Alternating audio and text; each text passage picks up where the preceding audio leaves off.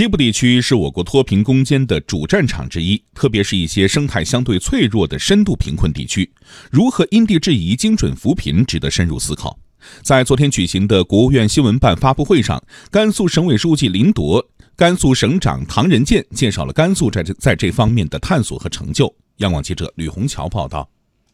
风味小吃有兰州的油果子，有天水的家乡热油饼，水果兰州的白南瓜，跟静宁的苹果，天水的大樱桃。发布会开始前，国务院新闻办的大厅里罕见地搭起了展台，展台上甘肃小吃和农产品琳琅满目。在一些记者的印象中，甘肃干旱缺水，风沙天气多发。想不到这里盛产能生吃的百合，多次获得农产品大奖的苹果，稀有的高原富硒玫瑰等等高端农产品。在发布会上。甘肃省委书记林铎说：“其实这些农产品在甘肃正在形成产业体系。我们也通过实施特色产业发展，大力发展牛羊、蔬菜、水果、马铃薯、药材等六大特色产业，培育引进一批涉农的龙头企业，逐步建立农民专业合作社，在加快构建增收产业体系。农业产业化的背后是人与沙漠之间的博弈。”甘肃沙化面积占土地面积的百分之二十八点六，荒漠化面积占百分之四十五，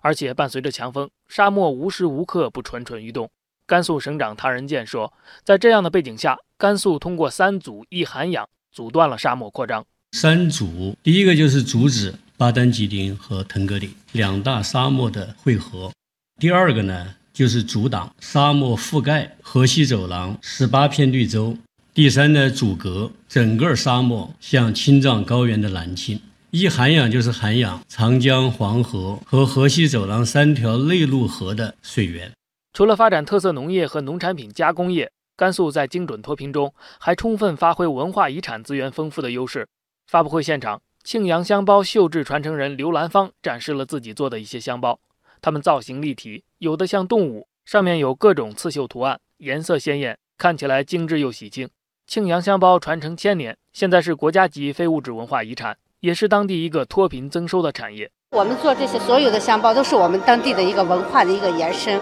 庆阳打造了十七年的香包节，所以我们从最初的一个赠品变成一个产业。从事这个产业的妇女有十万多人，而且它最大的好处，它可以灵活就业，它在家里可以做。甘肃还有七处世界文化遗产，与北京并列全国第二位：莫高窟、嘉峪关、玉门关。这些世界文化遗产已经成为国外高度推荐的旅游目的地。林铎说：“甘肃把发展旅游业作为绿色发展的一个主打产业来做，并注重让农民通过旅游脱贫致富。近些年呢，我们旅游人口的增长速度百分之二十几，去年达到了三亿人，旅游收入去年突破了两千亿。在我们构建大旅游产业体系的同时，也注重让农民通过旅游脱贫致富。”现在我们很多乡村旅游，你到甘南去，我们推广了甘南州的全域无垃圾旅游的这种模式，也是我们全省现在最干净的地方。据了解，二零一二年以来，甘肃累计减贫五百八十一万人，